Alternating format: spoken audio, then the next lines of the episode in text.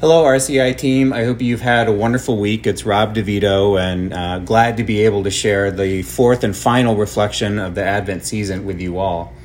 And I'd like to start our reflection with Mary and the question of surrender.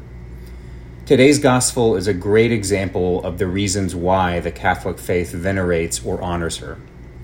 God entrusted the fate of humanity into Mary's hands when he chose her to be the mother of Jesus Christ.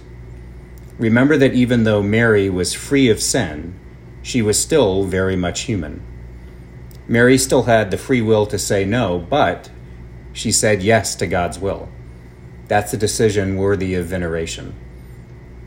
Try to imagine if an angel appeared to you and asked you to bring the Savior of the world into existence. How would that feel? Conversely, we should also consider Joseph while reflecting on today's gospel. While he's not explicitly mentioned in this passage, it's important to remember that Joseph was going to divorce Mary after he found out she was pregnant. While Mary and Joseph were married, they had not yet lived together as husband and wife.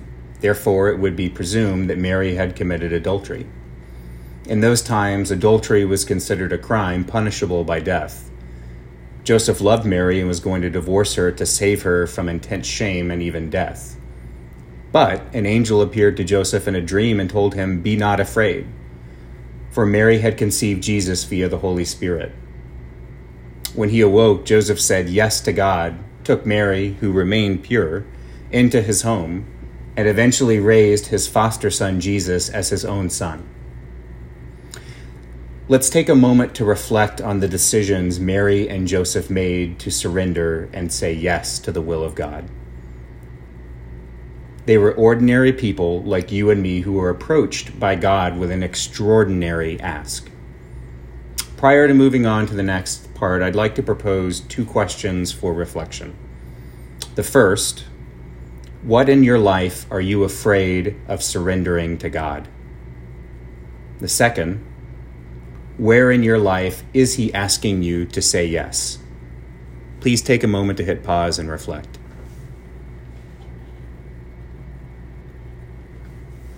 The other theme that jumps out at me during the gospel is that of fulfillment. Think back to the first reading where we see David take his place as king after conquering the remaining land promised to the 12 tribes of Israel.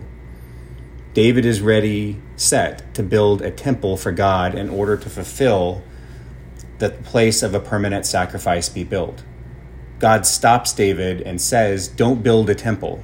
Instead, I will build you a dynasty that will last forever. The birth of Jesus Christ is the fulfillment of God's promise to build a temple that will last forever.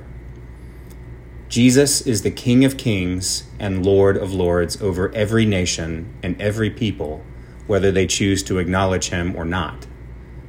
Even though Jesus was put to death on the cross, he was resurrected, ascended into heaven, and remains with us through the Holy Spirit. Now, seeing how this is the last Sunday before Christmas, I'd like to leave you with one final thought. Nothing can stop the coming glory of God in Jesus Christ.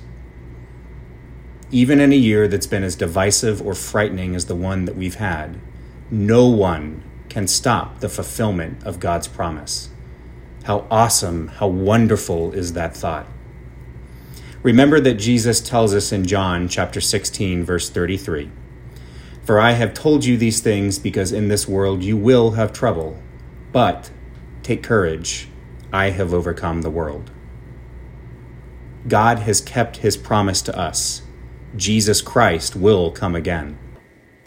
So, in order to help our hearts prepare him room, let's reflect on the good and the fulfillment God has God is, and God will bring to us through the coming of Jesus Christ. Joy to the world, the Lord has come. May the peace and joy of Jesus Christ be with you and your families this Christmas season. Amen.